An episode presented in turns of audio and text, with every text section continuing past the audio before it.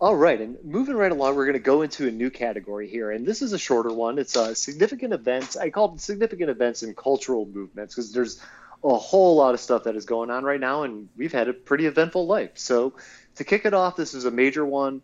Um, September 11th, 2001. Obviously, this is could be easily be one, if not the most major event that has taken place in our lifetimes. I've Wait, what happened then? To... Oh, um, let me see here there was uh, this guy and I don't know, buildings and stuff, and like, no, I know George W. Bush, you know. Yeah. but uh, I was trying to think of something funny for that, and I was just like, man, like this could go one of two ways, and I just froze. so, oh, it'd be great if you had like some sports top, like some like sports trivia off the top of your head.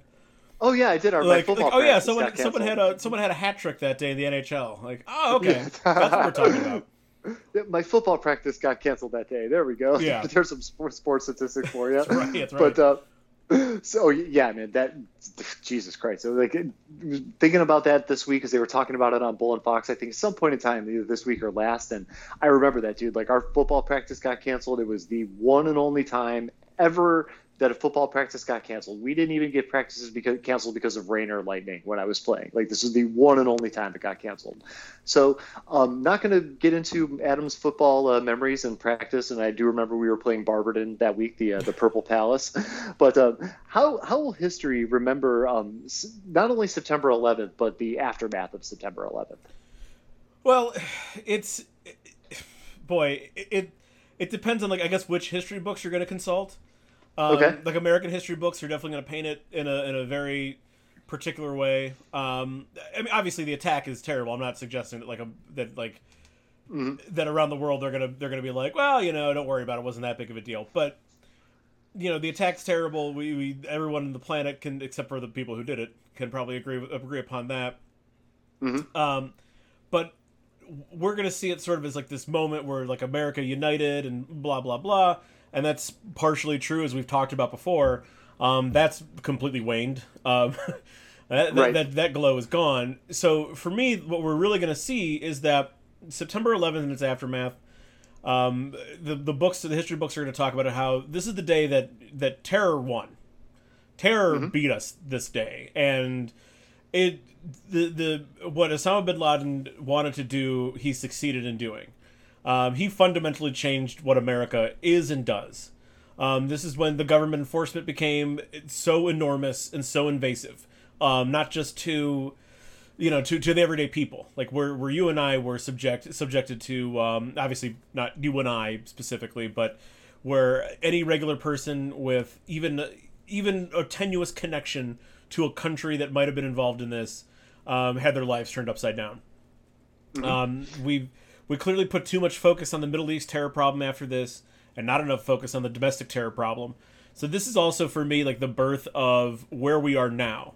You know, decades of government oversight of particular, you know, decades of government oversight into all people, the sort of blind eye being turned towards a, a particular domestic terror movement, and it just sort of festering on the internet.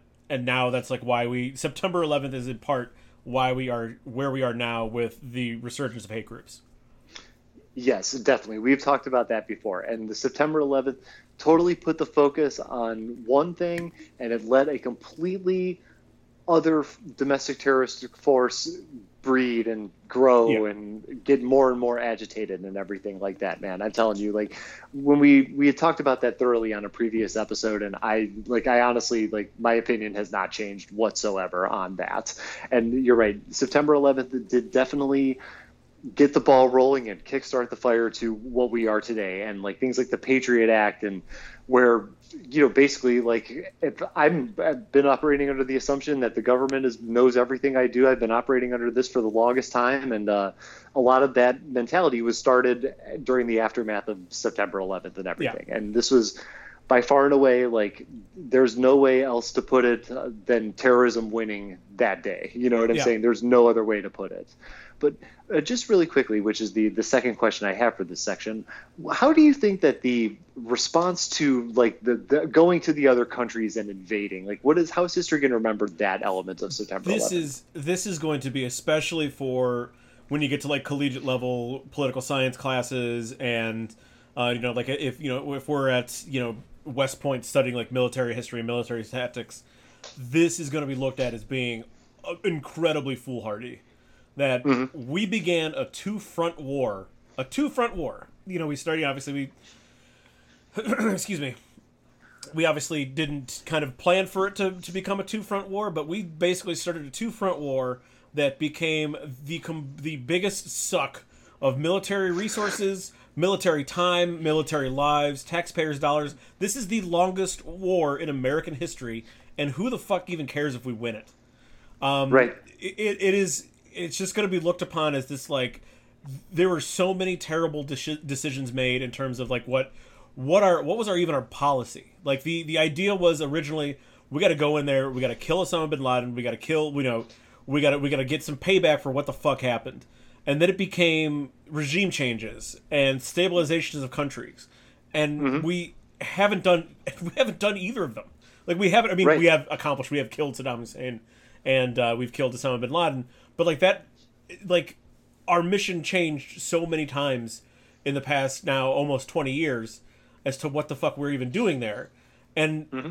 because like because we inserted ourselves so so deeply into this into this region or regions and because they are now so i mean they, are, they were before but now they're so economic and economically important and strategically important we can't ever leave afghanistan right. we can't ever fucking leave iraq otherwise we're going to be leaving a power vacuum that's going to be filled by the by these these right-wing extreme hate groups from the middle east that we created Yep, that's dude. I'm telling you, that's exactly right. And I got to say, like, history will undoubtedly doubt or judge the, um, like, all the not having a plan, all that stuff is going to be judged so negatively. It's not even funny.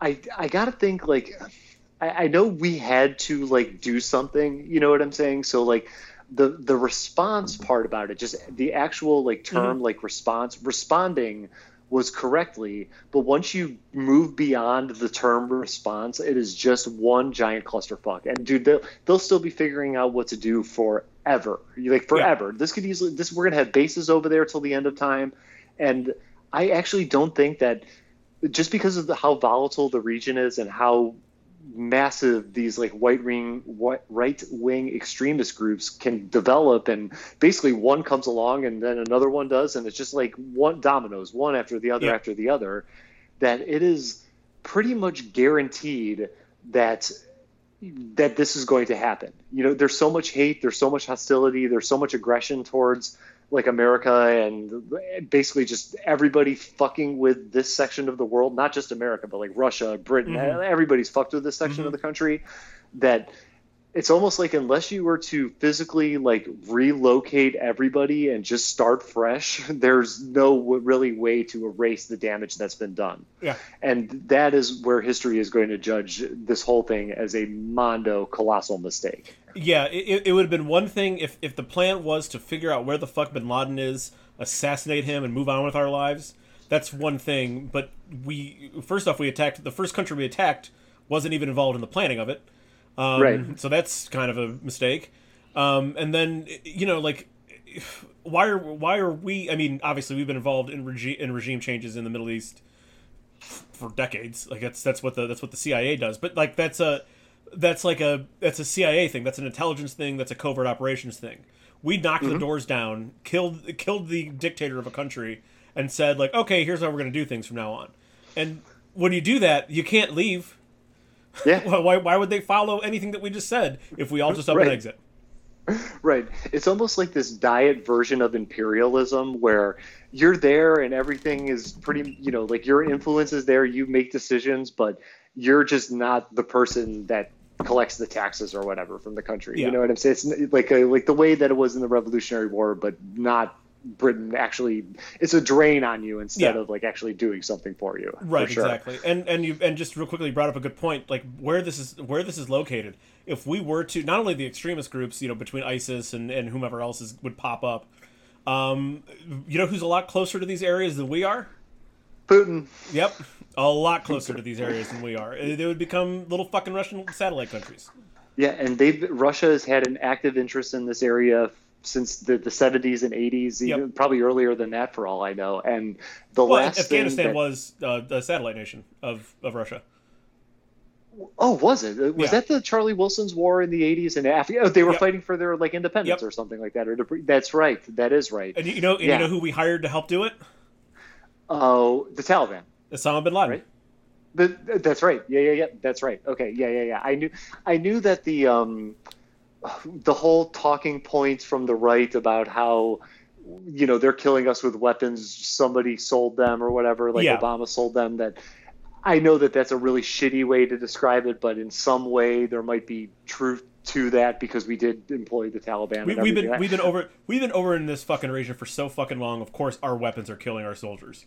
Like it's Mm-hmm. not even there's and there's a there was a really good uh, um there's a really good segment on like that Vice documentary that, that used to be on HBO.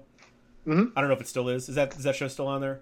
Uh, Vice. Uh, the episodes are. I don't believe they're making new Okay. episodes though. There's one about there are there are groups there are military groups that are selling their wares to um, in Afghanistan selling their wares to various groups and then those groups sell them to Pakistan in turn and then those groups in Pakistan sell them to ISIS and the Taliban in Pakistan and so like we are we are sending weaponry and vehicles that are ending up in Taliban and ISIS hands and then they're killing our soldiers with them. Yeah, that's right, dude. Like just judging from what I've learned from the Lord of War, that's not stopping anytime hmm, anytime soon. Hmm. Like the, the, the, there's always going to be some new group of people to arm. There's always going to be weapons that need to be replaced and all that stuff. Like yeah, it's just this vicious vicious cycle that unfortunately doesn't show any signs of ending anytime soon. and I know I've, I know I've mentioned it before in the show, and I still fucking to you and on the show, and I fucking if this country Afghanistan has the greatest nickname for any fucking country ever, and the Afghanistan is called the graveyard of empires because mm-hmm. every imperial power that goes to Afghanistan gets stuck there, loses, and then goes home with their fucking tail between their legs. Dude, isn't that the fucking truth? It's been going on since the Crusades and stuff like that, if I'm not mistaken. Like, well, like long, longer than There, that, that's like in reference to like the basically since the 1700s. okay, countries go. Okay, England went to Afghanistan and got their asses fucking kicked, and everyone has ever since. I gotcha. Okay, you're you're right. The crus the, the Crusades is it's different and everything like that. You're I understand what you're saying. Yeah, it's the more of the like, not the ancient civilizations It's that it's, go there. it's but British like the- imperialism is like where it starts. Okay, okay. Wow, I I have heard that expression before, but I did not know the uh, the history of it. I, I forgot about the British Empire at one point. It's just the way that England is now. I completely forget that at one point in time that they had uh, control of like half the world, basically. Yeah, basically, yeah. it's not. I don't imagine like you know Prince Harry and Boris Johnson as these imperial type people. No, not at all. They're goose. fucking right. right. So okay, so the, the next um the next section here, this is equality and civil rights, which is a hot ass topic right now. Like it doesn't. so get I've any- heard. So I've heard. yeah, I, uh, I've, I've heard this as well. Like, believe it or not, um, this in, in my lifetime and your lifetime too. Like, I can't remember. I don't even think it was this hot when Rodney King and all that stuff. This is No. probably the hottest it's ever been, like in my entire life. And um, the two questions that I have here: um, in 2060, have we eradicated systemic racism? No, not even close. Um, It's there's there's going to be racism, so there's always going to be systemic racism, right? yeah, but there there like there are things you would need to correct. Um, like there's so like racism like an individual level, like you know, in, like personal bias, personal racism. That's like one thing, but there are institutions that are like set up to discriminate against people, be uh because of their race or because of their social standing. Uh, the criminal justice system. When people say that the criminal justice system is broken, I argue that it's working better than it's ever worked before because the criminal justice system was set up to protect rich white landowners, and it does that. It does that very very well. It That's true. and it and it mar- and it attacks the marginalized communities. Um, it attacks black communities. It attacks uh, Hispanic communities, but more importantly, it attacks poor communities. That's what the criminal mm-hmm. justice system was set up to to keep in check, and it's working. It's just that. So when people say it's broken, I'm like, no, it's just it's it, our idea of what policing and the criminal justice system is has vastly changed. There, you- there you go. Like the in terms of like how history has viewed things. At one point in time, people wanted, you know, the white people got together and said, "We need to keep all these other people away from our shit. How do we do that?" And that's, That's- where we are now. Yeah, that's definitely true. It's like people who think that the system is broken, they maybe weren't originally aware of what the system was designed to do in the first place Right. and stuff. Yeah, I'm I'm in this camp where there's no way that it's going to end like by by 2060 anyway. I don't know if it'll ever actually end. Um, but at the way least, because of this year and the amount of awareness that is it has been raised to this, I got to say that it'll be hopefully a little bit less. Like there might be less of it, but it's never going to actually go away because racism is always going to exist on an individual level. And Mhm. if individual levels are, or if racist individuals are in a system and if the system is dominated by r- racist individuals or even people that are, I don't even realize it's all racism. Even if you're, what, in any degree, it's all racism. There's no let's way just to- call it, let's just call it bigotry because it, it could be racism. It could be fucking discriminatory. You know, against sex, against you know your gay. Yeah. you, gay- like just general discrimination, but for sure racism obviously is the hot topic right now. Yeah, yeah. I so I don't think that this is going away. I can only hope that it's that it's a little bit better in in the future. And if I was to ask, like, what, as far as like a win for equality and diversity and civil rights, like, what are in the 2060? Are there going to be any like major victories for this movement as far as equality goes? Yeah, I, I think I think one of the biggest I think one of the biggest things that I mean this might happen within the next ten years, but certainly by 2060, is that we're gonna that like women's reproductive and sexual health rights aren't gonna be mm-hmm. restricted. Like your your your wives and girlfriends and daughters and sisters aren't gonna have to pay more money for fucking tampons. Um, Right. No one's gonna go to court. To, no one's gonna try to drag them before court um, because they had to have an abortion, you know, and try to and try to try to put them in jail for murder, which is what's happening in Alabama to certain people. So, like, I think that's going to be the biggest win. Um, as far as like some of the other stuff, the problem with like some of the other stuff, like when you when you mentioned like the systemic racism, like you have to clean up the criminal justice system. You have to clean up housing, renting, and evictions. You have to clean up education. You have to clean up banking and lending. You have to clean up how the government functions, how fucking hospitals and medicine work. You have to figure out discriminate. You have to correct discriminatory hiring practices and paying practices. Um, And then obviously, like it comes down to the individual level, like your personal bias, your personal racist biases and bigotry. That's a lot to fix in four years. Yeah, no, you're right about that. And like I went with the answer to this question, I also went with um something that is more geared towards women. And I agree with you. This whole reproductive this is going to be off the table by 2040. I don't even think that this there'll still be people that hate abortion and all course, this shit. I- But I don't like I don't like abortions, but I mean, it's not. It's it's between the people that are involved in it, not me. Yeah, you, you bet. Yeah, exactly. Like I, I view that it's a it's a choice thing. It's not up to me. The art, I, I guess, the, of what is actually going on is you know a little bit like disturbing if you really want to talk about like uh, viewing the child as a life. If you want to take that side of the coin, Yeah, but um, for the most part, like this is something that it's entirely up to the, the people that are going through it. Like I actually view that I, in all reality, like this is something that I probably shouldn't really comment on because I, you know, I'm not, um, I'm not going through it. But uh, you know, since this is a free country and we can't offer opinions on stuff, and we do have the right to entitled to an opinion, like I guess I'm going to throw throw mine out there. I'm sorry. I But, thought uh, this is America. God damn, this is the this is not the America that I want to live in.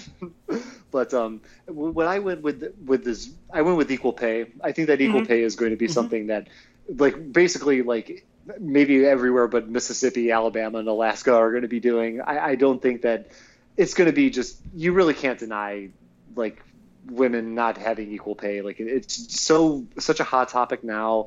It's such a fundamentally easy thing to correct. Just paying a woman the same amount of money that you would pay a guy, and that is one thing that I could I could 100% see that happening. And same thing with like the um with what you're saying about the reproductive rights and everything.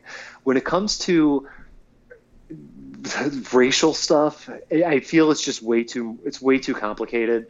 Whereas women getting equality, it's just a simpler fix to me. Like I almost feel like you could just like sign a document that says, "Hey, yes, you have to pay women equally," or "Yes, no longer can uh, Roe v. Wade is codified," whatever it is. You Yeah. know what I'm saying? Right. But racism is a little bit differently. It's a much trickier horse, and you have to do so much cleanup on so many levels and what you're investing in is like a long term you're investing in something that is hundreds of years in mm-hmm. the making and stuff like that mm-hmm.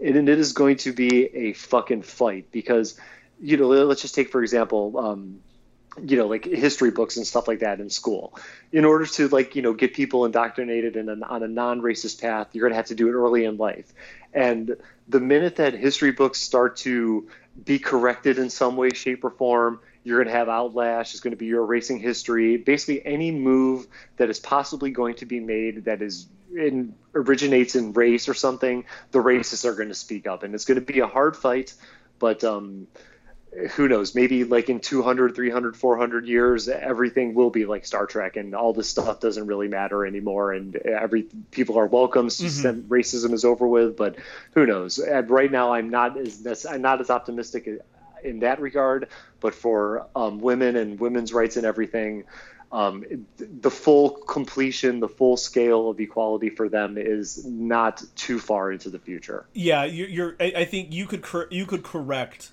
a lot of things. Like if, if you or I were, were president, that we could correct a lot of. Um, I shouldn't say correct, but we could we could begin and see some. Um, we could see some progress on women's equality within like one administrative term, mm-hmm. versus. Yes. Versus ending systematic racism and gen- we can even just call it systematic discriminatory practices um, that are like in these large institutions. That's something that like we could plant the seeds now, and probably our grandkids would see the would see the fruits of that labor. Okay.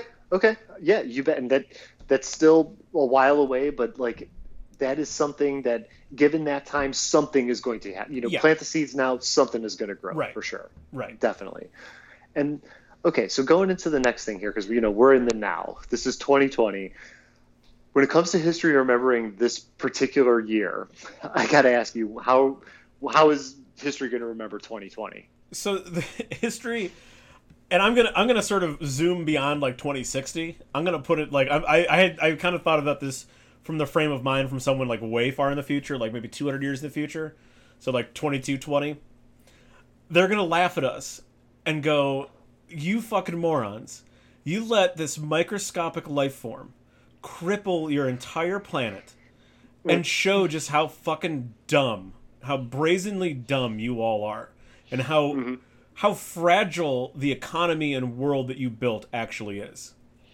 Yeah, like I I put it a little bit differently, where like our eyes have. This is kind of like an awakening year to a certain degree for me. For me, and I'm, I'm focusing in on a positive thing, mm-hmm. where number one, like the virus and its um, effect and everything like that is undeniable, dude. Like it, it's so undeniable but this has definitely opened up our eyes to exactly how vulnerable we are. And I'm not going to lie, like I, I, think that a lot of what America considers to their force field or their shield of invulnerability is largely um, put into the military indirectly. You know what I'm saying? Like yeah. we think we have this badass military, and therefore we are untouchable.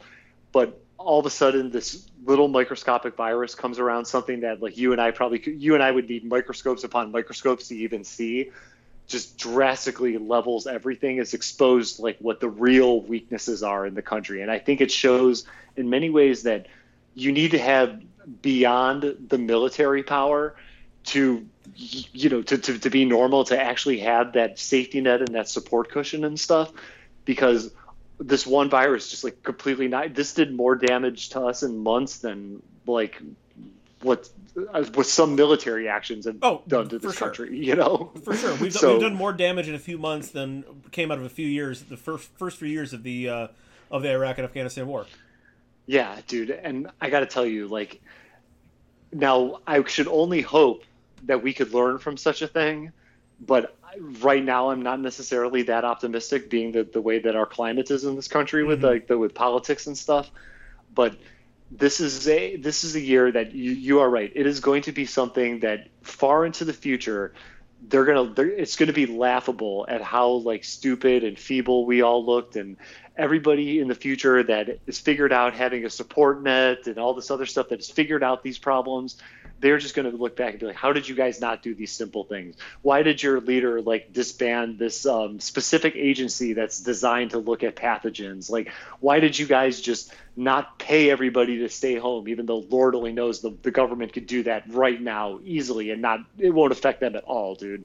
So there's a lot of things that, um, there's a lot of things here that I'm hoping are resolved in the future because we're learning a lot of stuff about ourselves but right now I'm just not that optimistic. I'll be honest with you, mm-hmm. I'm just not that optimistic that, about. That's, uh, that's about sort of why I, that's sort of why I kind of viewed it from like a, a more distant time frame than 2060, because I if something like this happened, not if when something like this happens again, I, I just feel like some of the same old things are going to play out, even 40 mm-hmm. years down the line. That like there's just there's enough stupidity, even though we know a hundred again we always you know we talk about the the spanish flu pandemic of 1918 we have records on everything that worked and didn't work what happened when certain when certain protocols were followed and not followed and people are just like nah whatever yeah so like i don't know i don't i don't know why that would change 40 years from now no, dude, I got you, and and it may take a little bit longer for people to get that intelligence and everything like that. And you never know. Forty years from now, we could still be feeling the effects of this in some way, shape, oh, or form. Whether it's is... wearing a mask in public yes. or something, whatever it is. You know, it's it's funny because like some of the some of the people that are anti-science and shouting down exactly like what works and what doesn't work in this current pandemic. I've, I've seen it before where people like, well, we don't wear masks for the flu. I'm like, yeah, but we should be. Um, have you ever seen what people in Asia do during flu season? Their fucking heads are wrapped up like fucking like like they're encased mm-hmm. in like sausage lining. Um, like because you know like we don't live in a place like Asia where your cities upon you know in certain parts of Asia I should say where like you have next to a city of 5 million people is a city of 4 billion people which is next to a city of 2 million people. So in a very short distance you have you know 10 million people 12 million people living in an area. And when you have mm-hmm. all those people sharing public transit eating out in public doing which is a much more much more of an asian thing than an american thing right? That you have more public transit more public markets public food spaces like that. They have to fucking do this during flu season or they'll all get sick. Mm-hmm dude there have been times where I've seen I've seen videos of people in Asia wearing masks for so long now, so yeah. long now, and like it, it could just be one of these things where like this is something that Asia was incredibly ahead of because I could see this being something like in the future going forward, where like come wintertime and everything, there's a more conscious effort to wear masks and stuff like that. I, I should hope to maybe be that like some of these little things might be like some of one of the positives that I'll kind of maybe work this next question in here. Would be if I was going to think of like some of the positives is that maybe maybe in some way, shape, or form we're getting smarter about this kind of stuff. But at the same turn of the way, I can agree with you wholeheartedly when you say we're going to make the same mistakes in 40 years. You know what I'm saying? Mm. So if there was going to be anything positive that you could pull out of this year or this experience, what do you think it would be? Well, I think just to, I'll, I'll, give you two here, and I'll, you know, since we're we're talking about the pandemic a little bit, um, that that's going to be one of the things. Just people paying better attention to their personal health and mm-hmm. not going to work when you're sick, not doing things when you're sick. I mean, that's that's why this fucking shit spreads so fucking easily. Even just the regular flu, because idiots are so. I shouldn't say idiots. People are so are so indebted to their workplaces that they go when they're sick when they absolutely should not be going. So mm-hmm. I think that's a big one. Um, first and foremost, that that will cut down on disease and unnecessary deaths. Period. But I think we are after this year we are going to get legitimate, legitimate policing and criminal justice reform, and it, mm-hmm. unfortunately, it's going to start more at the local level because we have we have uh, leadership at the federal level that doesn't give a fuck. Um, right. So, but like that's fine if if let's just you know think about it this way: if the cities of Minneapolis, Cleveland, um, Atlanta, uh, Louisville, L.A., Dallas, if they all pass significant um, significant bills that defund and demilitarize the police and make investments in in education, um, make educations and so you know uh, boost up like the social security networks, boost up social workers' uh, pay and like what they you know their support network um, boost up um, addiction counseling services and rehab counseling services. Um, you know, mental, obviously that, that would go along with mental health services. That like even if it's like just those cities do something, that's going to affect literally 30 million people. Of course. So you bet, dude. Even if it doesn't get done at the federal level, if it gets done big time at the city level, then like at city or even county and state level, then like then we could really see some like serious changes.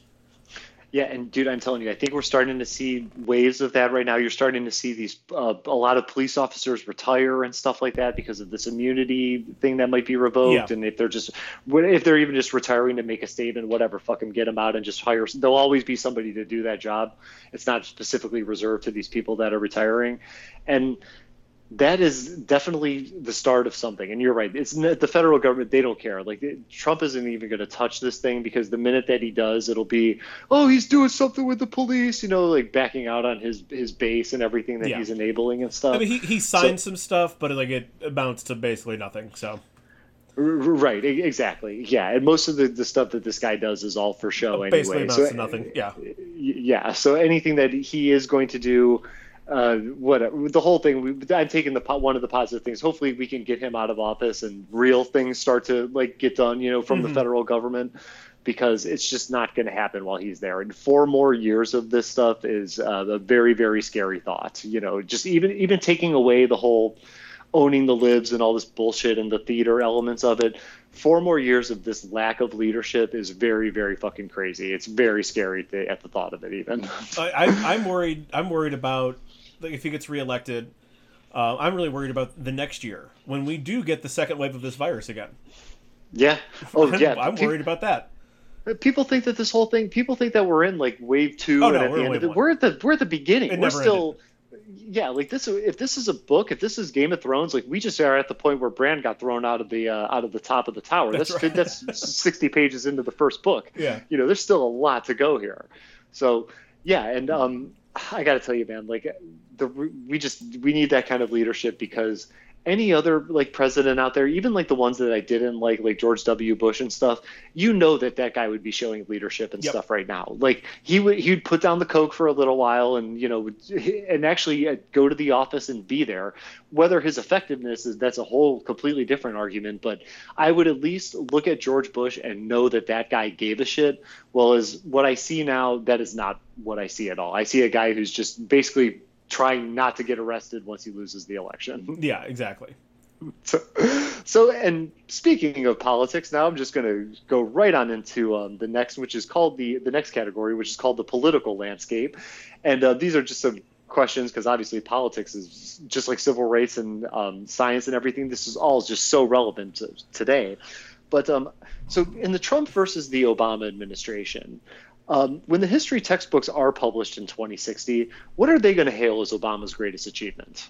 I mean, first and foremost, just being elected is going to be like the first the first blurb that we read. You know, America's first African American president. Um, mm-hmm. You know that that'll be like the, the first blurb, obviously. But I, I think I think for sure, like the next thing, pro- I mean, probably Obamacare will mm-hmm. be will be the next achievement, and I think it'll be sort of as a it'll mention it sort of as a stepping stone to the next level of what national healthcare would look like in the United States.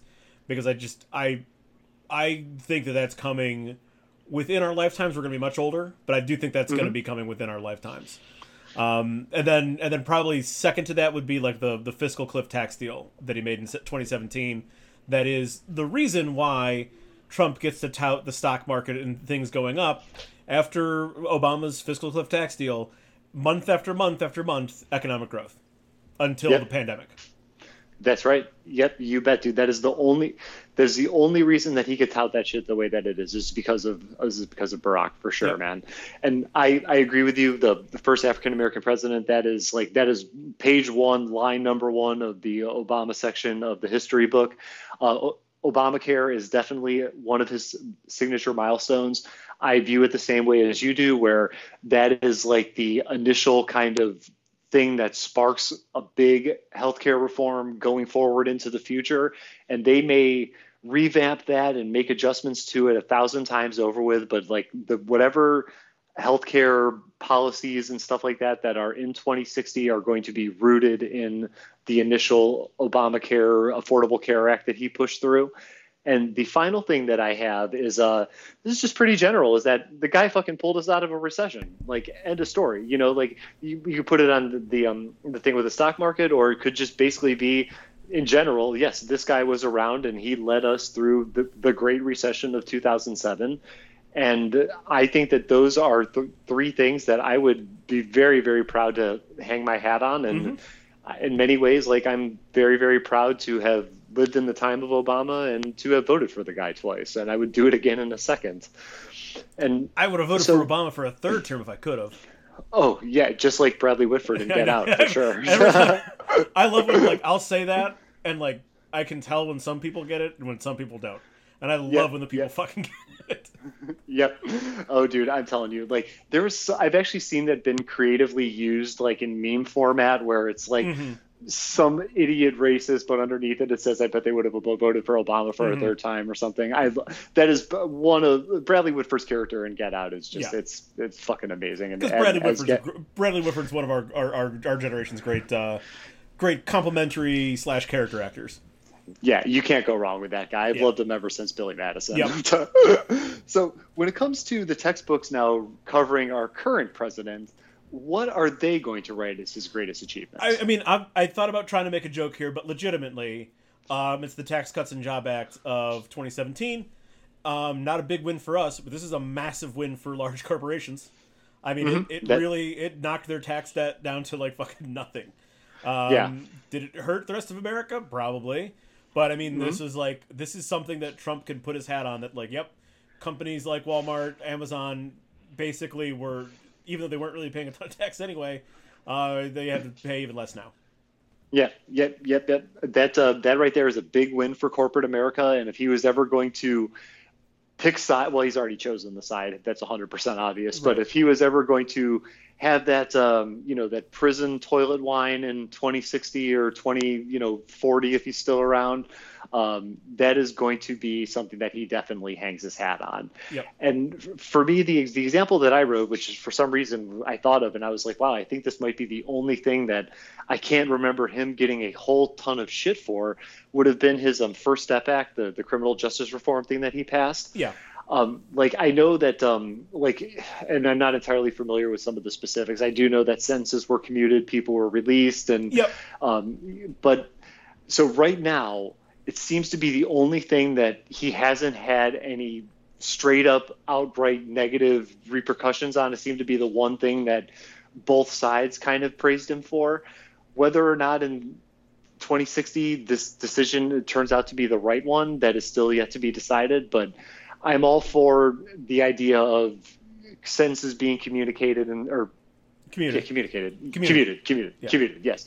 I'm all for sentences being, I should have known that because Roger Stone yesterday, of all yep. things. But um, yeah, I'm like, I know I've heard this word many times in the last 24 hours. But um, I'm all for sentences being commuted and like certain offenders, like there's no reason for people to be in there for pod and stupid little things like yep. that. You know, there's no, just no reason for people to get 60 years for selling drugs and right. all that stuff. Exactly.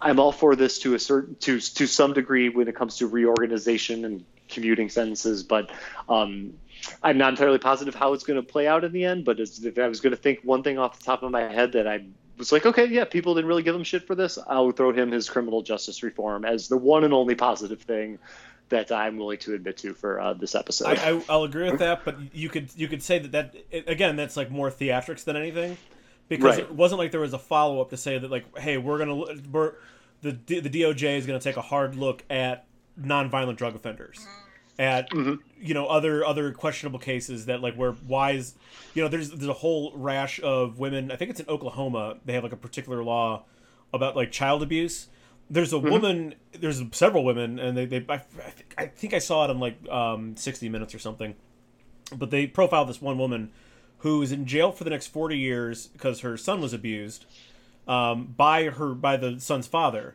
the father got 11 years the mother's 40 years Jesus Christ! Like what the fuck? I mean, she she yeah. eventually lobbied and, and you know like her sentence was commuted or whatever. But it's just one of those like like there are so many there are so many people in our prison system who find them, reprimand them, you know, a fine or shorter jail term, some kind of reprimand, maybe they have to go to rehab, whatever it is. That's where they need to go. They don't need to be in prison. And right. it's much more theatric and dramatic if you just commute people's sentences, and it's much harder and a lot of paperwork and a lot of legislation and a lot of time spent off the golf course in an office doing that. That's true. Yeah, that's very, very true. You know, in some ways, I kind of look at it. It was almost like this plot to get CNN's Van Jones on his side and to like trumpet Trump for like 15 minutes, because I know Van Jones was like a part of either mm-hmm. the writing or consultation of this whole process yep. and stuff. And I almost see it as they're like, okay, how could we infiltrate CNN, get somebody on our side, and maybe it'll just grow. Maybe CNN will just start to like me now. And then that just didn't happen. that was the, the, kind of the exact opposite right, of that. Right. It, it, lasted for like 10 minutes and mm-hmm. then um, and then on to something else, you know. So I'm going to do the inverse for both um, both administrations. What will history remember as Obama's greatest mistake? Uh, to me, this is a pretty easy one, um, but it's also because this would be if I were to ever run for, for ever ever run for president, which I cannot because I was not born in this country. But if I ever did, this would be my platform, and it, education would be my platform. So, mm-hmm. Ob- excuse me, Obama and Arne Duncan, who was the uh, uh, edu- uh, education secretary at the time, uh, had this race to the top policy that emphasized Common Core in all U.S. schools. And if you ask a lot of critics of Common Core and, and race to the top, it wasn't really an emphasis; it was coercion to to to partake in Common Core. It, involved, you know, if you were if you were if you were a school system, if you were a state that went along with Common Core, you got money for it. If you didn't, you didn't get any money. Um, so it was mm-hmm. more like coercion to go along with this, and it's a huge problem because, you know, like if I, will use us as, as an example, Chema. When if if someone were to take the way that you and I structure our outlines for this show, they're totally mm-hmm. different. I mean, not totally different, but they're different. How yeah. we how we communicate with one another, how we're, how we're communicating with ourselves, and obviously with each other. Um, mm-hmm. That's how people learn. People don't fucking learn the same. And right. what Obama and Arne Duncan were trying to do, were trying is standardizing test scores and doing all that bullshit, making like basically you were getting the same education in Ohio as you were in Florida, as you were in Texas, as you were in Iowa, and that makes no mm-hmm. sense.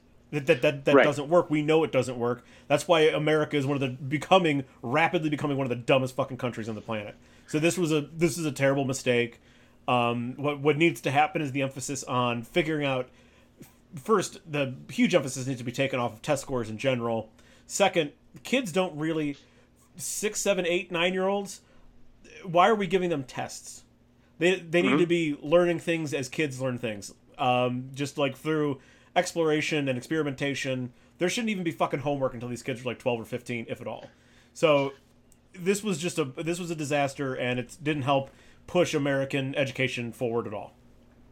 Yeah, you couldn't be any righter on that. Like schools in different areas and different economic, you know, backgrounds yep. and uh, situations and stuff like that they're not going to learn the same. And it is not a good idea to implement any kind of policy that is just blanketed for the entire country because not only are these regions different, but their students are different, their upbringings are different. Everything is just so different to where there is so much difference. There's no way in hell that one can assume, let's just change everything to be the same and this be something that everybody goes along with. Mm-hmm. You know what I'm saying? Mm-hmm. That that's definitely not how it works. And the, what I had down is, I guess, like it may, it kind of maybe even in this neighborhood, but just phrased a little bit differently, is that I think that Obama only thought that he united the country. Um, it's granted, like things, you know, he brought us out of the recession and there was prominence and Cleveland blossomed and got renewed in ways that I never would have thought would have mm. ever seen possible. And believe me, I, I was there before he um, before he took office, but in his doing this, there were, and it's not like I don't necessarily know if it's his fault or who you could actually blame, but Fox News. In this Fox News, yeah, Fox, yeah, Fox News. Actually, that's come on, the tan suit. A, There's a whole fucking uh, yeah. weekend of the tan suit. That's I keep forgetting about the tan suit. Oh my god, yeah. So because of this outlet, like this i don't know if it's just like I, obviously like him being an african american that is at its mm-hmm. core what it is yes but it's kind of like, and I, I, can't decide if this is like a, a, rather boss move on Obama's part, where he's just like, okay, this is I'm just going to do whatever. But some of this didn't necessarily like roll out maybe how he thought it was going to be, and it kind sure. of gave room for this stirring and this like kind of you know brewing hatred and brewing frustrations with people that I think he maybe just kind of overlooked, and then we saw in the 2016 election and stuff like that. And now, I granted, I know that Hillary won the popular vote overall and everything, but like, you know, Obama, I mean, Ohio like fell to the Republicans, Pennsylvania did as well, Florida did as well, and I can't totally say that like Trump's message was just so good that that's what did it. Obama would have had to have some role in this and I feel that his like whatever half half ass version of uniting the country or whatever it is, I think that is going to go down as his big mistake because okay. right yeah. now right right now we don't know when that mistake is going to be corrected and if it's corrected in November and Biden is back and or Biden's in office and like uh I think that you know I can maybe look back on this part of this conversation and be like okay like maybe I jumped the gun a little bit. You know, maybe I got a little bit too worried, kind of like an asteroid that's 40 million miles away from Earth is going to totally impact this kind of thing. But um, I says I don't know when the end of our current situation is. I'm a little like I'm a little quick to rush to that particular judgment. I guess. Yeah, no, I got you. I understand. I I, I think I understand exactly what you're saying. There's just there's there's always going to be resentment amongst communities for a Democratic president, for a black Democratic president, and a black Democratic president that wants to do things that are that are much more socially liberal.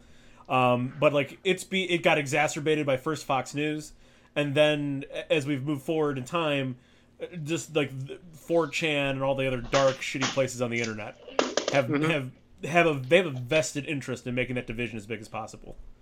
Yeah, of course, dude. Like there's and whenever there's money to be made in something, they're going to exploit it for all it's worth. that is for mm-hmm. sure. So we're going on the inverse. What is uh? I know he's made many, but what is uh, what is uh, Trump's uh, biggest mistake? I, this is a pretty straightforward, simple one. It's just his general inaction on the pandemic. Um, mm-hmm. This like regardless if he wins again, and we go through another four years of whatever the fuck I don't know, like pouring oil into our water glasses directly um, Stephen Miller's there, fucking yelling at black people in subways. Um, right. Like this is different. This affects so many people. This launched. Uh, this this took us. This tanked the great economy. The great economy that he's been, that he's been touting since he got elected. Um, this tanked it.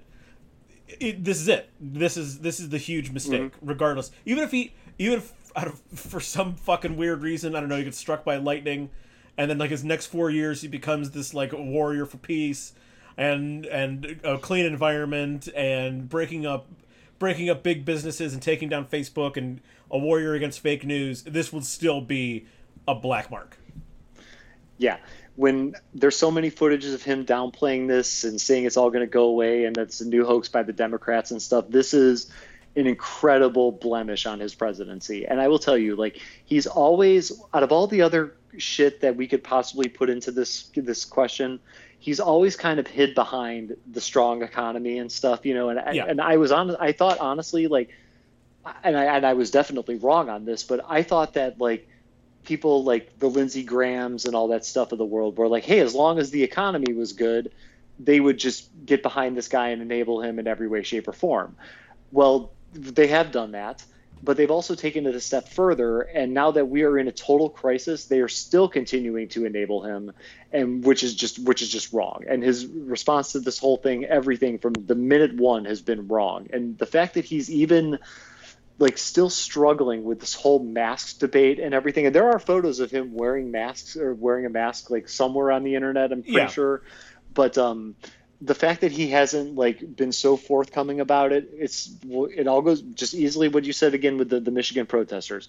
This is the easiest thing you could do and this jackass is turning it into a culture war and that is going to be a, a, how many americans are are going to continue to die because of he doesn't want to look stupid on television. Exactly. Although recently he said he looks like the lone ranger. So which means yeah, yeah. that he's wearing it on his eyes yeah, that's right. that's anyway. right. no, that, that's right. I, I Which is still wrong. It's that's wrong. That isn't correct. Yep, I, I heard that. Like I I the guy's a fucking punchline every every other day. I know it's so, nuts. So, it's um, nuts. Yeah. So going into a topic that he is a big time, big time. It seems like he's put more attention into this than he has the overall pandemic. Well, because which is just this is much easier to put your effort into. Yeah. solving an actual Yeah. problem. Yeah, that's right. He could just tweet uh, his opinions and stuff about this. And this is the whole statues coming down, names are getting changed section, which I'm telling you, this has been a another very, very hot topic uh, throughout the past couple of weeks. And it's only getting hotter and hotter, especially as this uh, pressure gets put on the Washington Redskins to change their name, which is totally fucking appropriate. I can't believe FedEx didn't do this earlier. But um, so I'm just going to kind of go off, go down this list here and stuff. So in uh, 2060, is Fort Bragg still going to be named Fort Bragg? Oh no, those are going to be changed probably this year. Yeah, I'm in the same way. Yeah. I, th- th- they're, they, they, that is going to happen so goddamn fast. Like, I almost don't even. There's, I don't even think that there's much room to talk No. about it. Actually, I think that that is coming. That it's going to happen this year.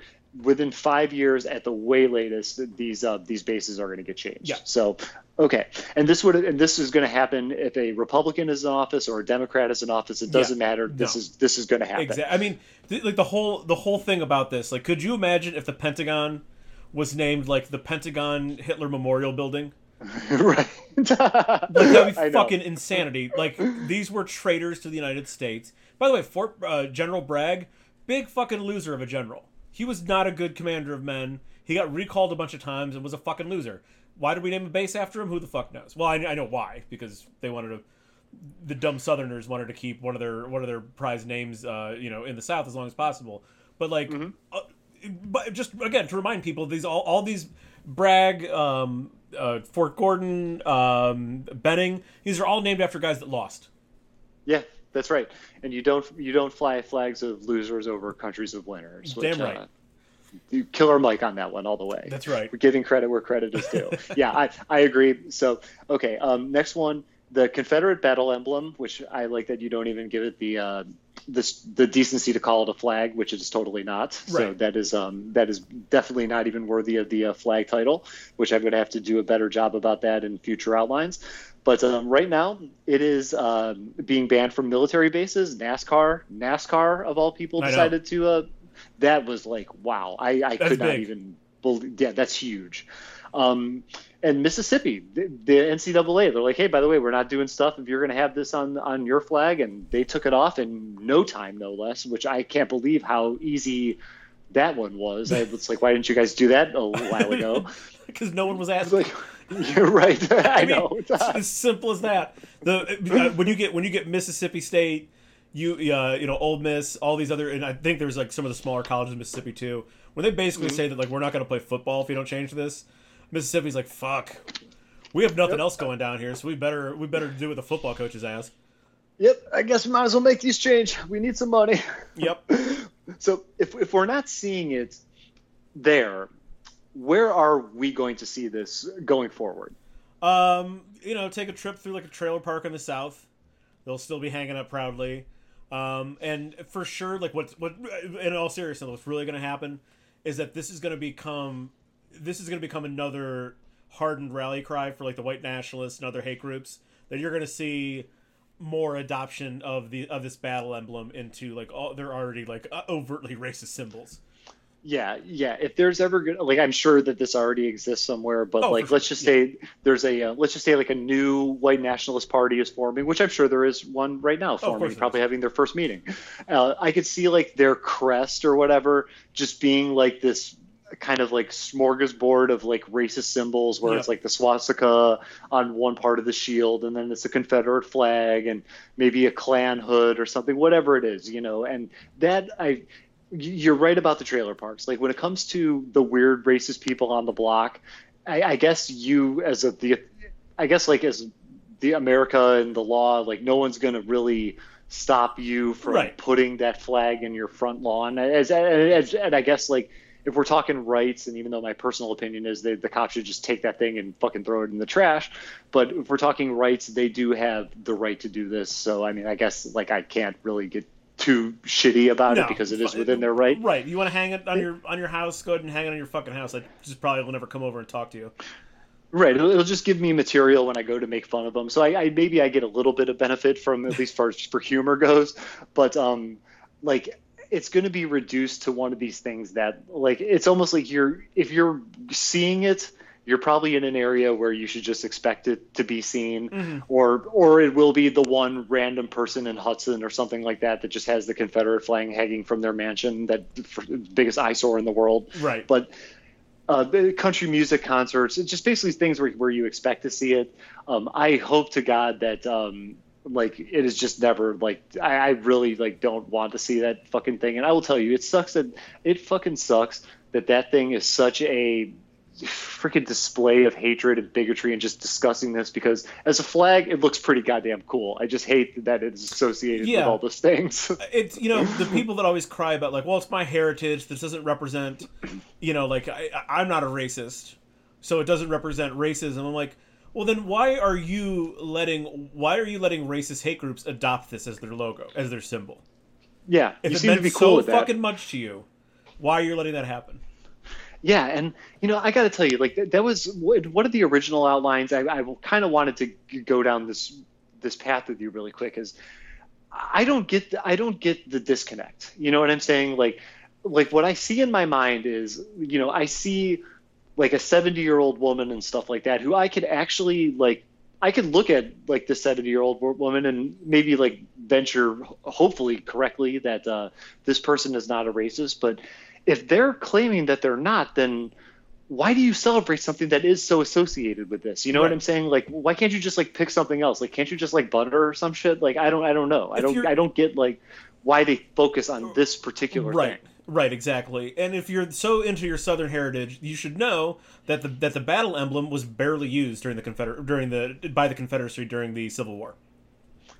That is right. Yeah, I've heard this that whole thing before. Is that in all reality, it's a um, it wasn't a popular symbol at that time, nope. but it's become adopted as a symbol since the since the, exactly. the defeat of, of yep. the war and everything like that. Okay, yeah, I I'm telling you, I just for the life of me, man, like when the the flag is so associated with shit that is wrong, I can't even like take people seriously who like I may look at that old person who says she's not a racist. I want to view that, but in all reality, like I can't take it seriously. You know what I'm saying? Like how do you not know that this is such a like associated with race, racism and hate and yeah, being a loser? Exactly. I'm, I don't get it, but that's just me. I, I just I it's totally escaping me. So if um so the next question is is um so with these statues and everything. So like I guess will there still be these statues of these Confederate leaders in, in town squares and government buildings, like those specific forums? Um, yes, because I don't I don't imagine that every single municipality is going to be taking them down, right? Like you know, there there's just going to be some place that has it has like the founder of their town somewhere in the south. It's going to mm-hmm. be up still.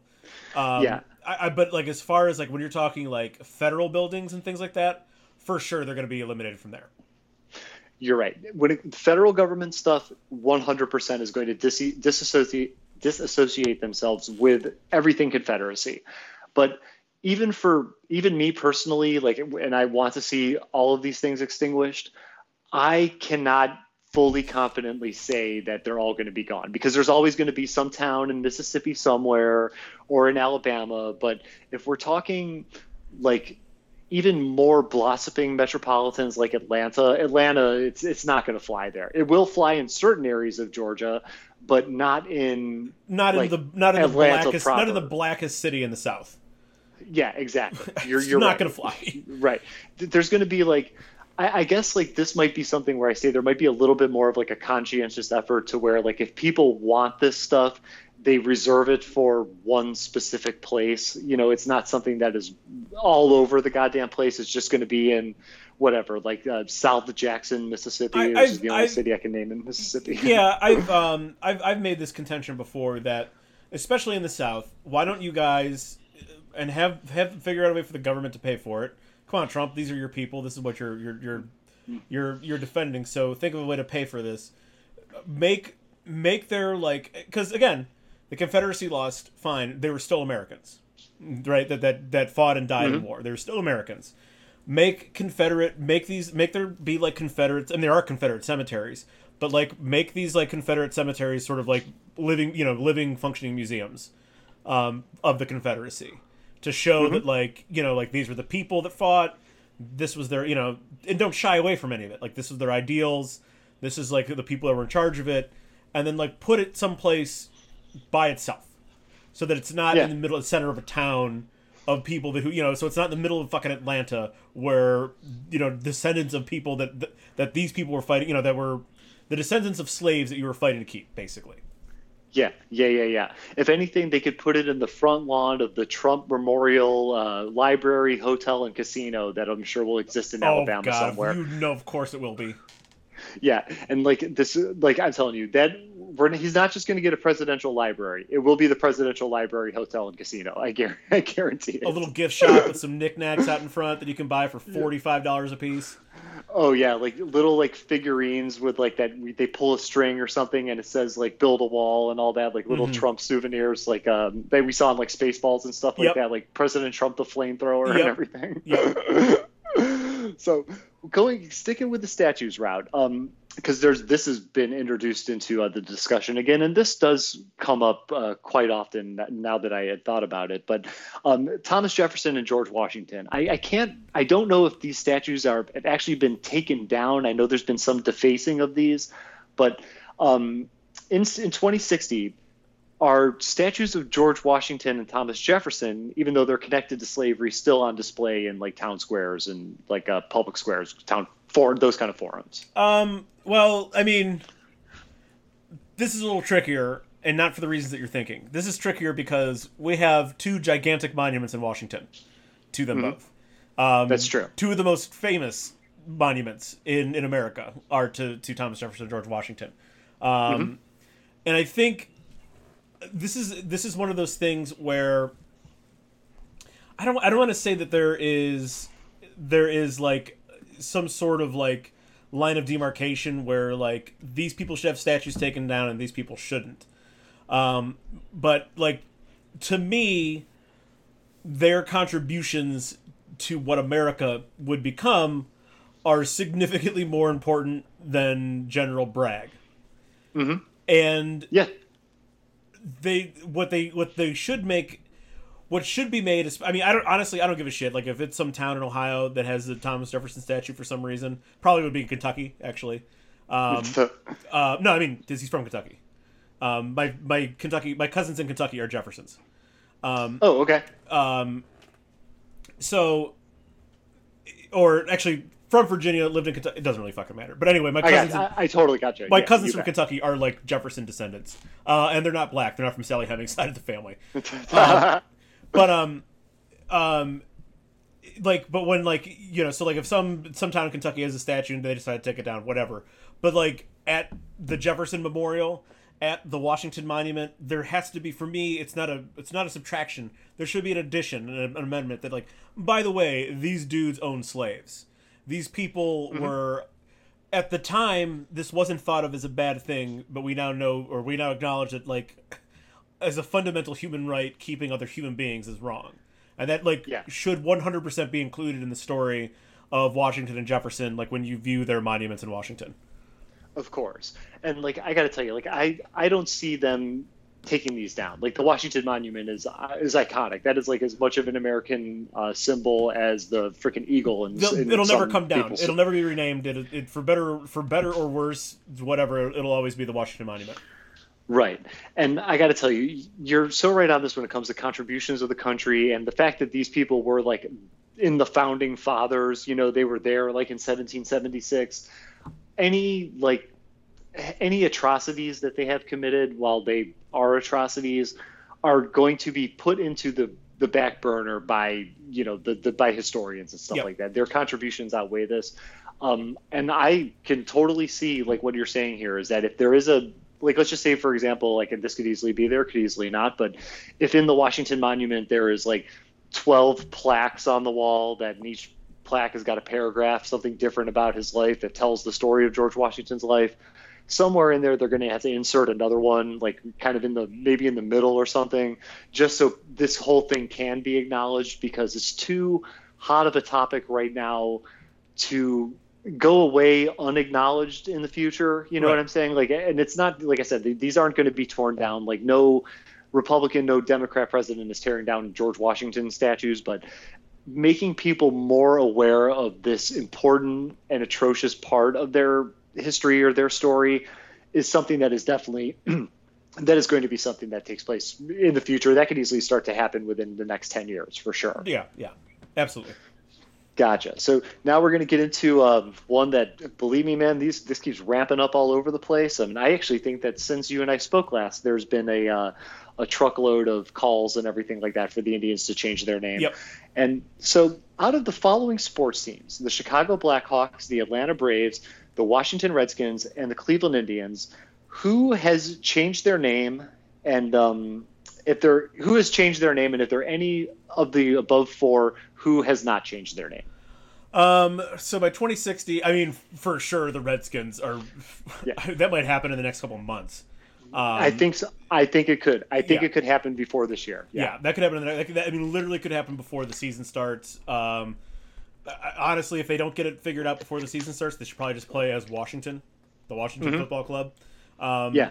and, and, and I usually I and I try my best to literally not refer to them by their name. I just call them Washington. Uh, Mm-hmm. when, I, when I wrote a sports column, I just refer to them as Washington. Yeah. Um, but uh, the Blackhawks and the Braves will not be changing their names. Um, I think the Blackhawks will change their logo at some point in time. Yep. Um, it's again, it's not inherently racist, and I, I think there's a little bit uh, there's more of a history as to why they use that. Like, it's it's in other words, like the the, the sh- that team has a has a better history, a claim to history than the Indians have a claim to history for their name. Yeah. Um, but at the same time, you know, since it doesn't reference, since it's, since it's referencing a, I believe Blackhawks is referencing a particular Indian. But I, I might I have to look that up, so don't don't quote me on that. But I th- think Blackhawks is re- referencing a particular Indian, um, and it is sort of an honorific. It's not meant to meant to like denigrate or anything like that. Um, But they'll change their logo. The Braves, the, that's never going to change. Um, But the Indians, even though I will, I maintain this. It as someone who is an indigenous person, this does not bother me. And in fact, a lot of a lot of people who are indigenous to the United, you know, who whose ancestors are indigenous to the United States, call themselves now American Indians, even though it is a misnomer. It's American Indians, Central American Indians, South American Indians. Uh, I don't think Canadians call themselves Canadian Indians, but I, I think they go by First Nations. But it, like to me, it's a misnomer. But at the same time, if you want to change it, fucking change it. I don't care. Yeah, I got you, dude. I I think that the Indians one, like it's um the Redskins are but like the one that is like undisputed, like they have to change, you know, like just the the, the connotations in the actual wording itself Yeah. is n- not appropriate. The Indians fall into this like I guess what if you want to do it, it's it's you're not like I guess it's kind of like a good move either way, and not maybe necessarily a good move, but it's a move that could be if they change it, it's going to be great. But if they don't change it, it's not going to be like the end of the world. You know, there's um, there's just something about the word Indian that I think the negative connotations in that word have been kind of rubbed off in like in more recent years. I think it's just something that like people hear that word and it's not necessarily the same weight as calling somebody else another racial slur, which I, I'm just not even going to put in the, the comparison right there. But right. um, so so I, I think that they're they're a little bit like in this gray area, and I think it's going to be one of these deals where, in time, it will change, but it's not going to be as fast as the Redskins. And like I told you, I, I actually wanted to ask you about this, um, just as far as some technical stuff in the NFL. I know that there's this process that teams have to go through to change their uniforms, to, to basically make any changes to anything would Roger Goodell and them do, like would the Redskins just basically like file an emergency motion with the league to like change their name and They, yeah, the, I they granted yeah, I of thing? guarantee you there'd be one of those like there's got to be like some kind of because it's it's really it's about it is as as, as this whole name thing is with the with uh, with Washington it's about money. Um, Mm-hmm. The reason why you why you take X amount of years to change a name, change a uniform, whatever, is because they've already made this merchandise and they right have to sell okay it. So I gotcha but they okay probably would allow a waiver for it but I, I can guarantee you they wouldn't be printing a lot of new stuff. Yeah, that that, that is totally reasonable for sure. Like I I can only imagine that like um whatever Nike, Starter, whoever these companies are that print the shirts, they're probably getting orders years in advance. So Yeah. like while I could easily expect GVR to release a Washington Warriors shirt or Homage to do one, if we're talking on a mass scale, it's probably not going to um, you know, it's not going to be something that's in Champ Sports or Dick Sports across the country in in December of 2020. You know No, what I'm saying? So Uh, but oh, uh, but yeah. uh, yeah, go ahead. if you're wrapped up real quickly here on the on the Blackhawks. Oh, um, the only thing I was going to say is that Blackhawks are No, no, no. I mean, I have information Oh, for you. so- sorry, sorry. Go like. ahead. Go ahead. Yeah, go Um, ahead, dude. Go. so for it. yeah, it's uh, the the um, the the team was bought by um, Chicago to- Chicago coffee tycoon Frederick McLaughlin. McLaughlin Mm-hmm. um, served in the 33rd Machine Gun Battalion in World War One. This nick this this division was called the Black Hawk Division. Um, Oh, okay. and hold on, let me pick this up again. It was yeah, it's called the Black Hawk Division after Native Americans after Sauk after a Sauk Nation Native American named Black Hawk, who is a prominent um, who is a prominent uh, figure in the history of Illinois. So it's the Black Hawk name is an honorific for um, the Black Hawk in Black Hawk of the Sauk Nation. Okay, okay, I gotcha. And for that, like that's why I don't I don't see them like changing the, the name whatsoever. The logo, yes, that is going to be changed 100%, if not sometime in Yeah. the next couple of years. But I from listening to the radio, the the Chicago Blacks, I knew that there was some kind of weight that it carried. Yeah, and I think it's, it's, it's like our the Indians claim that it's honoring Louis Sockalexis is disingenuous. The Yeah. the idea that the Blackhawks are honoring both a, a local Native American from the Sauk Nation and a military like there is they have historical precedents for why they're named what they're named.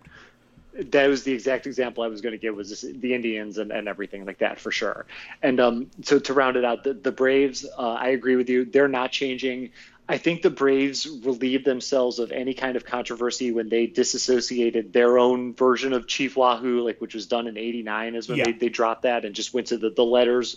And uh, if there is going to be any significant change with the, the Braves, I've heard this week that um, meetings have been held about alterations to the tomahawk chop Sure. Yep.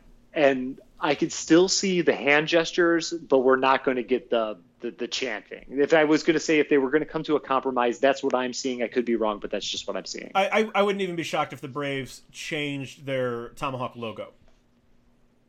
Oh yeah, that could be something too. Yeah, Uh, yeah, just yeah. Because it's it is one of those things like like for a while like their old '70s uniforms, which are fucking awesome uniforms, that like sort of bright blue with like the white sleeves. Um, Mm-hmm. they're uh, that that uh, you know that Hank Aaron later in his career would have worn.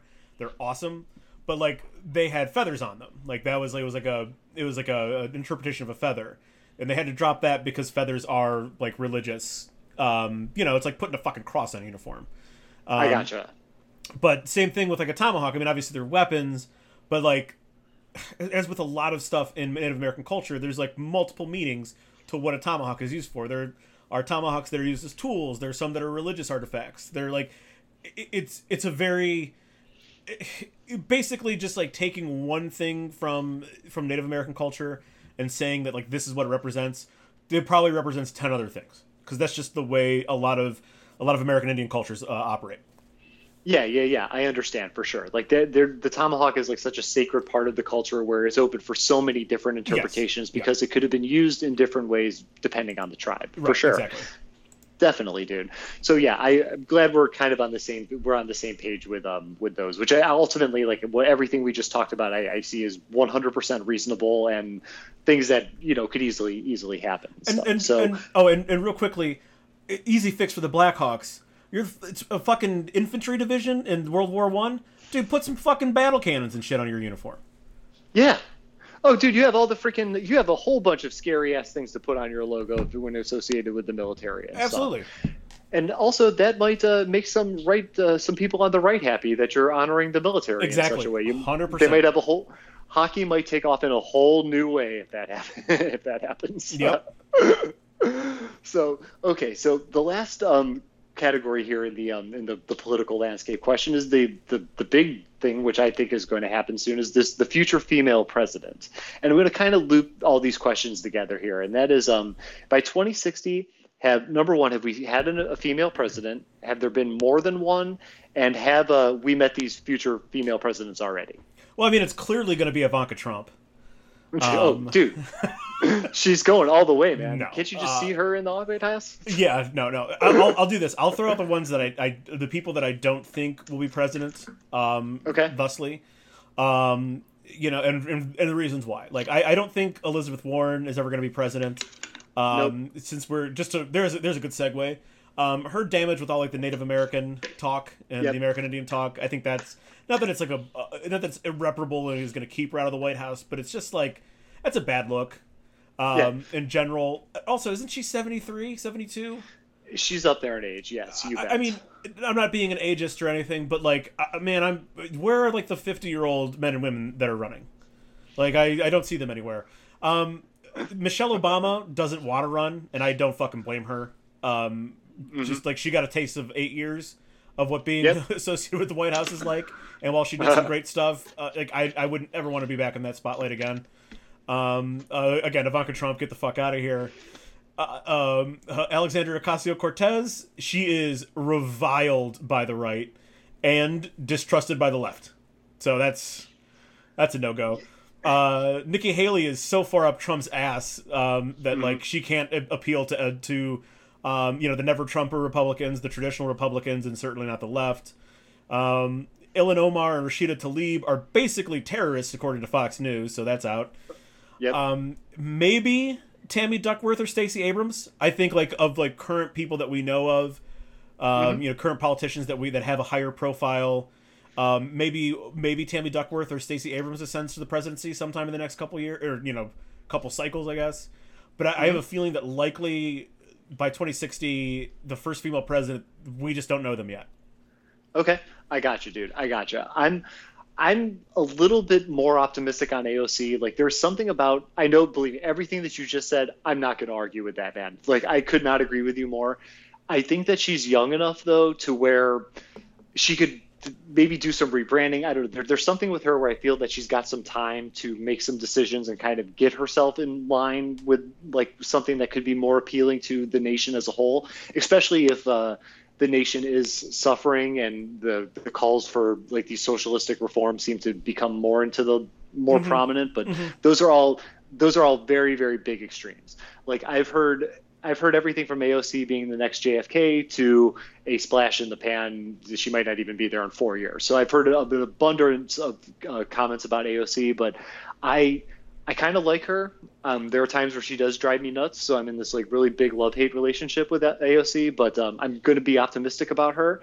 Um, I do think if, I can't believe this person just kind of came out of nowhere, but Gretchen Whitmer from Michigan this is something that I think a lot of Republicans should definitely get afraid of because this is like a really, really like confident woman. I'm not entirely positive on what she's done for Michigan and stuff like that, but I know she's making Pissed a off name a for herself. of pissed off a lot of conservatives. Oh yeah, what she did. Oh yes, oh yes.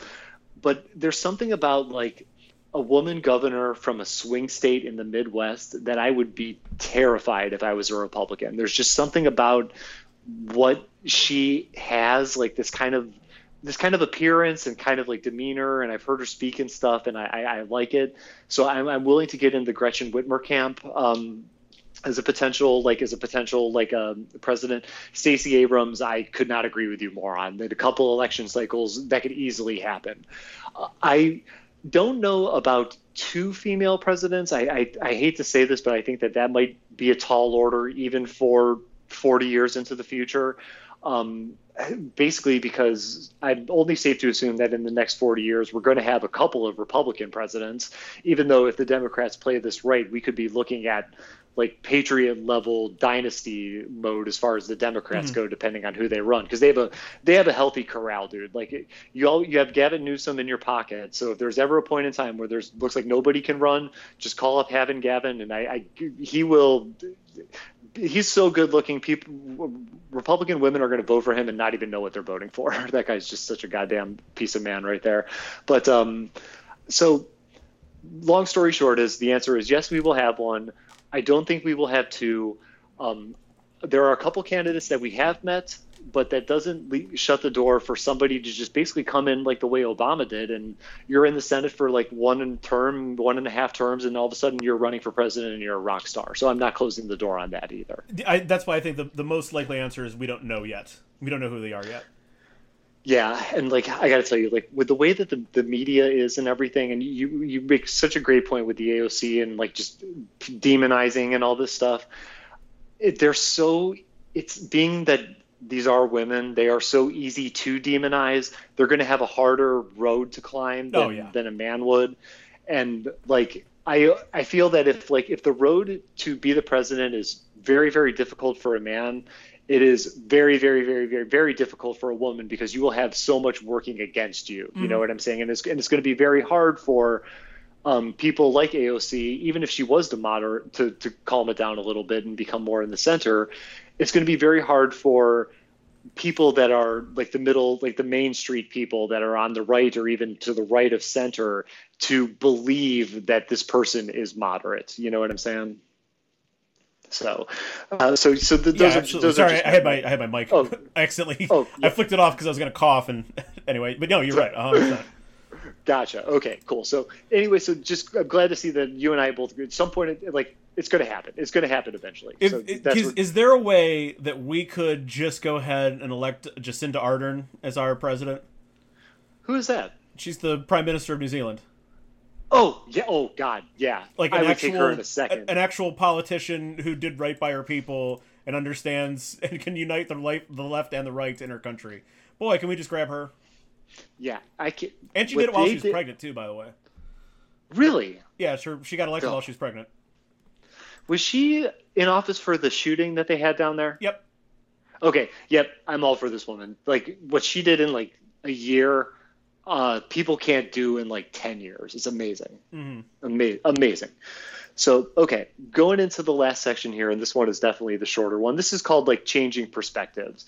And we've kind of touched like throughout the course of this episode about certain things changing over time. But I um, did want to ask you so, other than the obvious answers like Nazis and the Confederacy, who is one person, group of people, or an ideology from history that will still be remembered negatively in 2060? Um, uh, you know, I I think I would. This is one of those ones I would push out even farther than 2060. Um, because Okay. it's just because it's with likely within was still within our lifetimes. I hope I'm alive in 2060. um, just because it'll still be within our lifetime, uh, even though things change, a lot can change in 40 years. Um, I still think that there's, you know, our attitudes towards a lot of things are still going to be the same because our generation will still be alive, and people that are slightly younger than us will still be alive. But yeah. so I would push this out even farther, like maybe to like you know maybe 2100 or, or 21 2160 or 2260 whatever um, because I think I think that as we get the farther out we get um, from this current you know from this current time period that we're gonna see that we're gonna see this very interesting trail of how of how the evolution of workers' rights has evolved. The evolution has evolved. How the path of workers' rights has evolved, and Yeah. how even like we even think about like you know we, we learned about some some of this stuff in like in history class in high school with companies you know businesses calling out the Pinkertons to beat beat and kill union workers, um, you know for you know for for not going to like to, you know not going to the textile plants and working.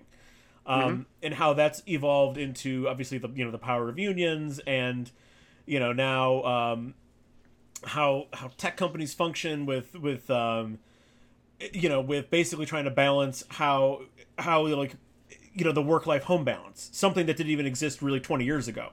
You know you were you were expected to show up to work every single day work your tits off there for every if you know for 10 hours and then go mhm. home and now employers are like oh no stay home with your dog for the day it's fine. You want to work from home every friday? No big mm. deal. And how that has how like and that's in the course of and like obviously like workers have been stepped on you know since the dawn of time but in terms of like you know like there weren't there weren't huge business owners until like the 17 and 1800s like that Yeah. that didn't exist un- until Yeah. the last couple hundred years so Yeah.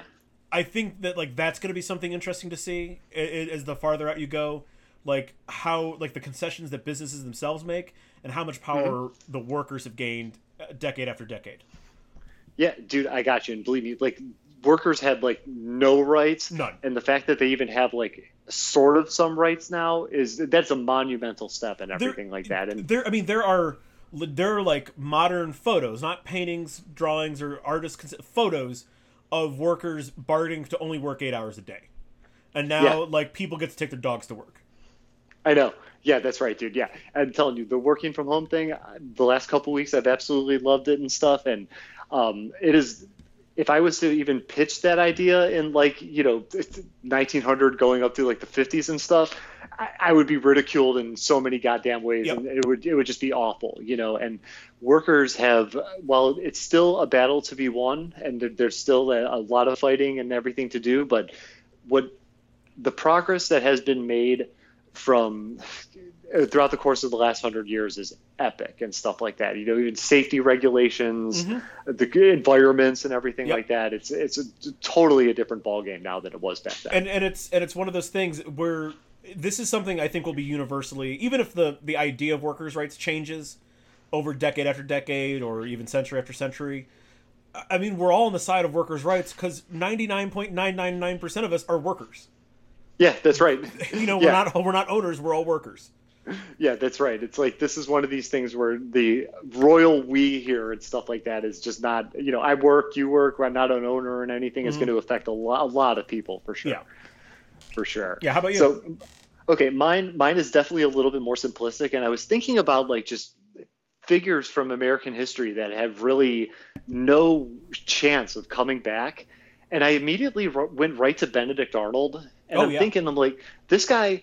Like the, you know, the, being the traitor during the Battle of Saratoga and everything. Battle of Saratoga, yes. Yes. Um, being the traitor and everything that he was, there is no way to come back from this. And I started like thinking about in my mind, like, if there was any possible way that he could come back from that and I, I went through this and i went through this pretty thoroughly and even if like let's just say for example when benedict arnold died he had a bunch of money and the money has been passed down from generation to generation. And even if that money let's just say was invested to cure cancer so somebody at some point in time could say cancer was cured by benedict arnold dollars that still wouldn't do it. You know it's just somebody who is um, hmm so, somebody that is a traitor that gets labeled like that it's so hard to come back from that. I don't think that there's any that his the, na- the name is just soiled. It's soiled from now Yep. until the end of time you He, know? he has an erasable black mark on, Yeah. on that that name. That I mean, we we call people Benedict Arnolds who Yeah, exactly. go against our interests, and that's that shine or that that grime is never fucking coming off that name. Um, there's and there's even some like you read about him. There's like I mean, it's it's an interesting life that he that he lived, um, and it's just never that's never going away ever. Maybe somebody will make a musical about it a hip-hop musical where he's like the anti-hero or something i don't know but there's just there's no way to like refurbish that i still like I, i'm pretty positive that if um other than outright saying traitor, if I was put in that situation, it would be either traitor or, Benedict, Benedict Arnold. One of the yeah. be the first two things that comes out of my mouth. Yep. So, so that that person he ain't coming back.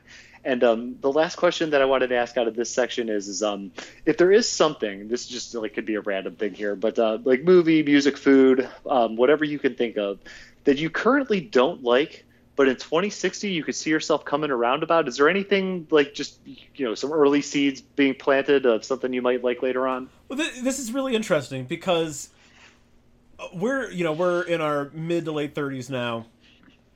Our behaviors are so set that it's very unlikely that we'll change anything going forward, especially as we get older. Um, it's just very unlikely. But what we do do, um, what people do do um, when they're like, let's just say, um, let's just say, like I like roller coasters. Um, I don't know, a lot of people do. I'm not. I'm. I like them sometimes. Sometimes I don't. I don't. You know, I'm not like.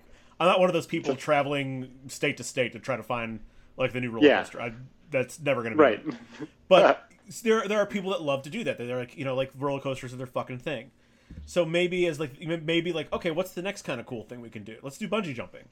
Let's do like bungee jumping was kind of cool. Let's do zip or you know like that like not zip line but those extreme swings or whatever. You drop Yeah. from like several hundred feet and fucking go. They actually look terrifying to me. Um, Yep. so like that's kind of what we do we find new ways to satisfy the things that we already do and i where i went with this question is that like dude by 2060 we're gonna we're gonna have some fucking crazy fucking beers to drink. I'm gonna have some I'm gonna have some bomb ass video games to play uh, by 2060. Yeah. It's just gonna be a diversity of the things that I already enjoy. I'm gonna have more evidence to enjoy them. I got you, dude. And that is totally going to be the case. We're going to have a lot more of some of the craziest shit. There could be extreme swings that we haven't even thought of yet. Somebody thought of a really cool way and an even more way to make that swing extreme. Yeah. They're, just the, the, the, possibilities are endless. You know what I'm saying? They, they definitely are.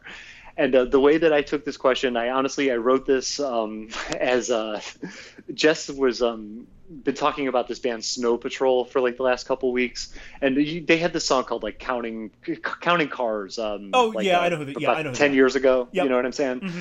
So there was this one song that she really liked, and she she played it for me, and I was like, wow, that's a really really good fucking song. So we started listening to their first album, and the song that she liked is not on the first album. I was trying to make a point about how Snow Patrol has got this song called "You Are All That I Have." It's the very, very first song on the album with Counting Cars. It's escaping me right now, but um, this song is one of these songs that, like, if I was John Lennon, I would have been happy as fuck to have written this song. And I was showing her the song, which is really good, and then Counting Cars is the next, or two songs down from it, and then we just let the album play and I was like, this is some really really good fucking shit. And like i never really liked snow patrol because it always just kind of seemed one of those like q104 type bands you know yeah. that just office friendly rock or whatever mm. but their album is actually really goddamn good. And if there was ever anything that i could say or even forecast for the future is i might end up being a pretty big snow patrol fan by 2060 so, all right there you go.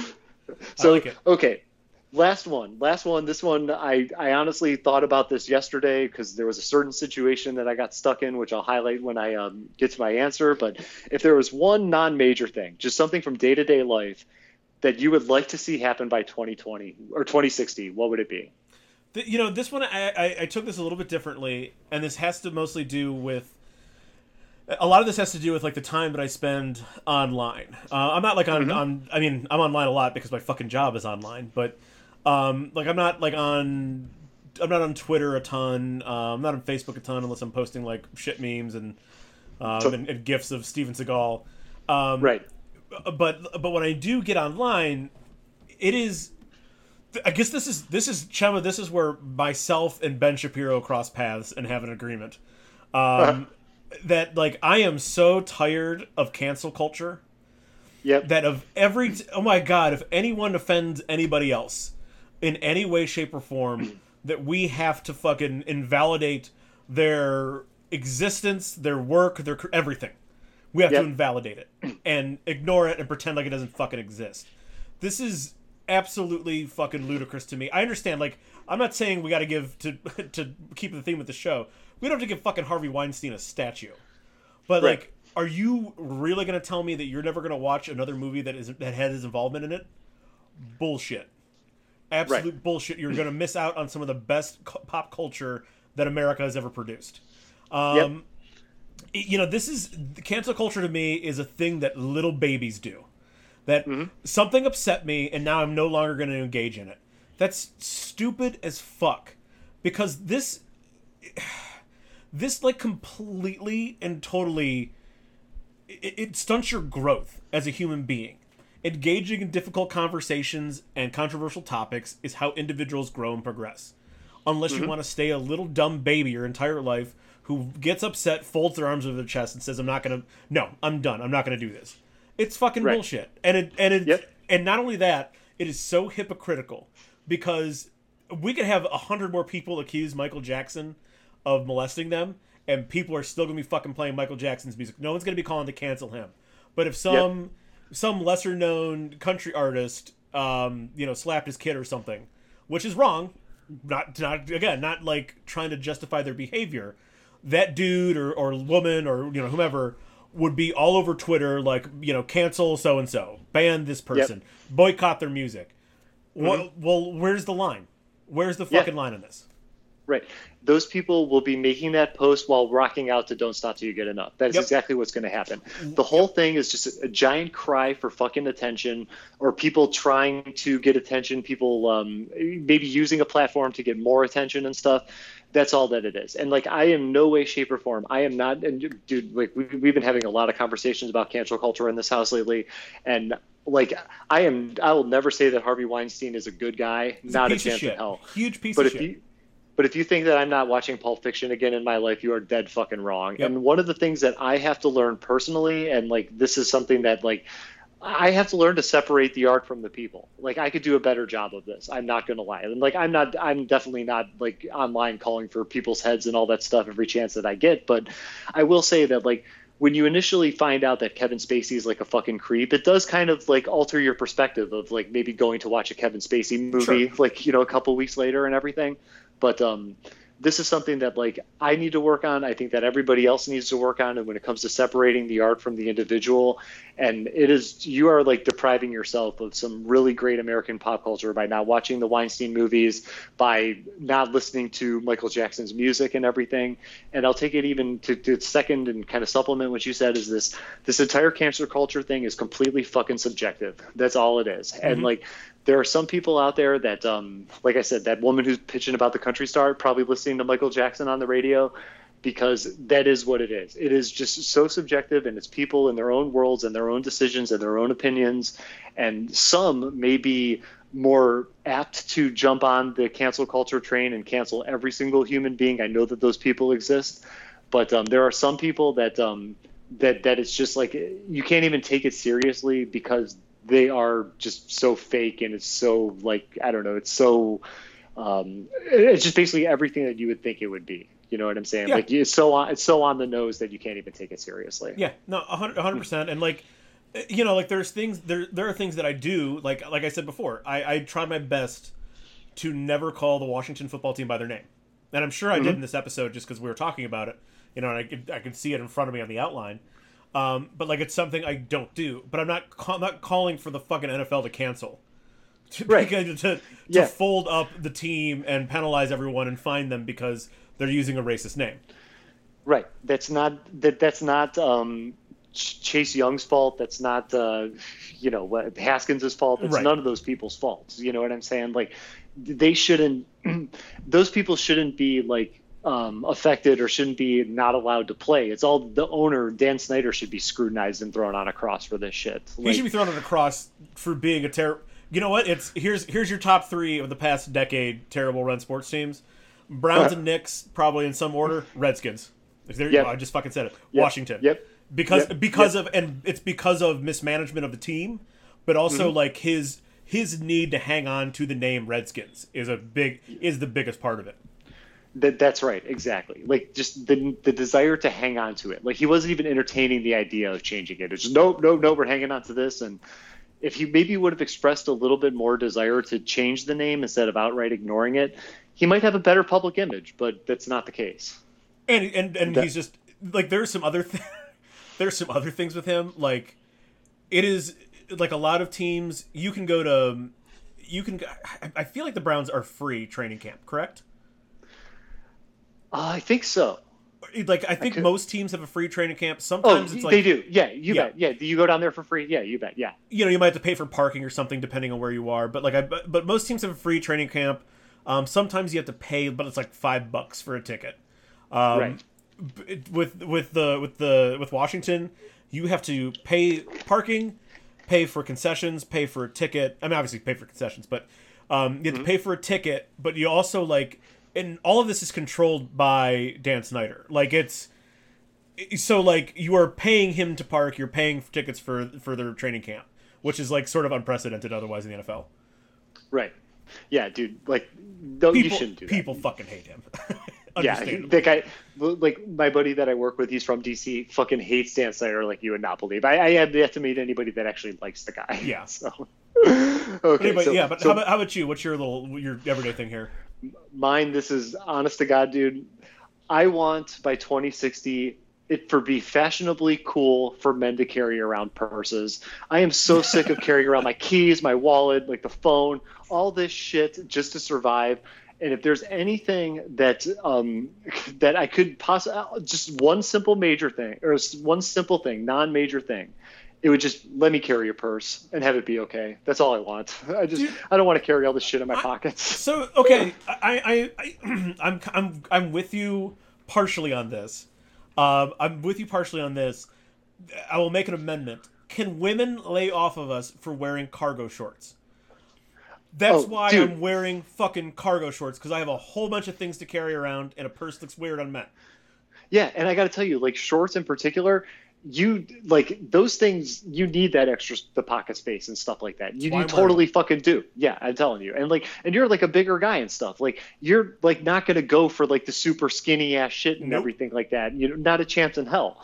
So like, I I kind of want like a little bit of um a little bit of a compromise here in fashion and have it be a little bit more practical for us to. uh to have something a little bit extra to carry around Or, stuff. or or or I'd even go for like a backpack, and not get accused of carrying a bomb around with me and or stealing things.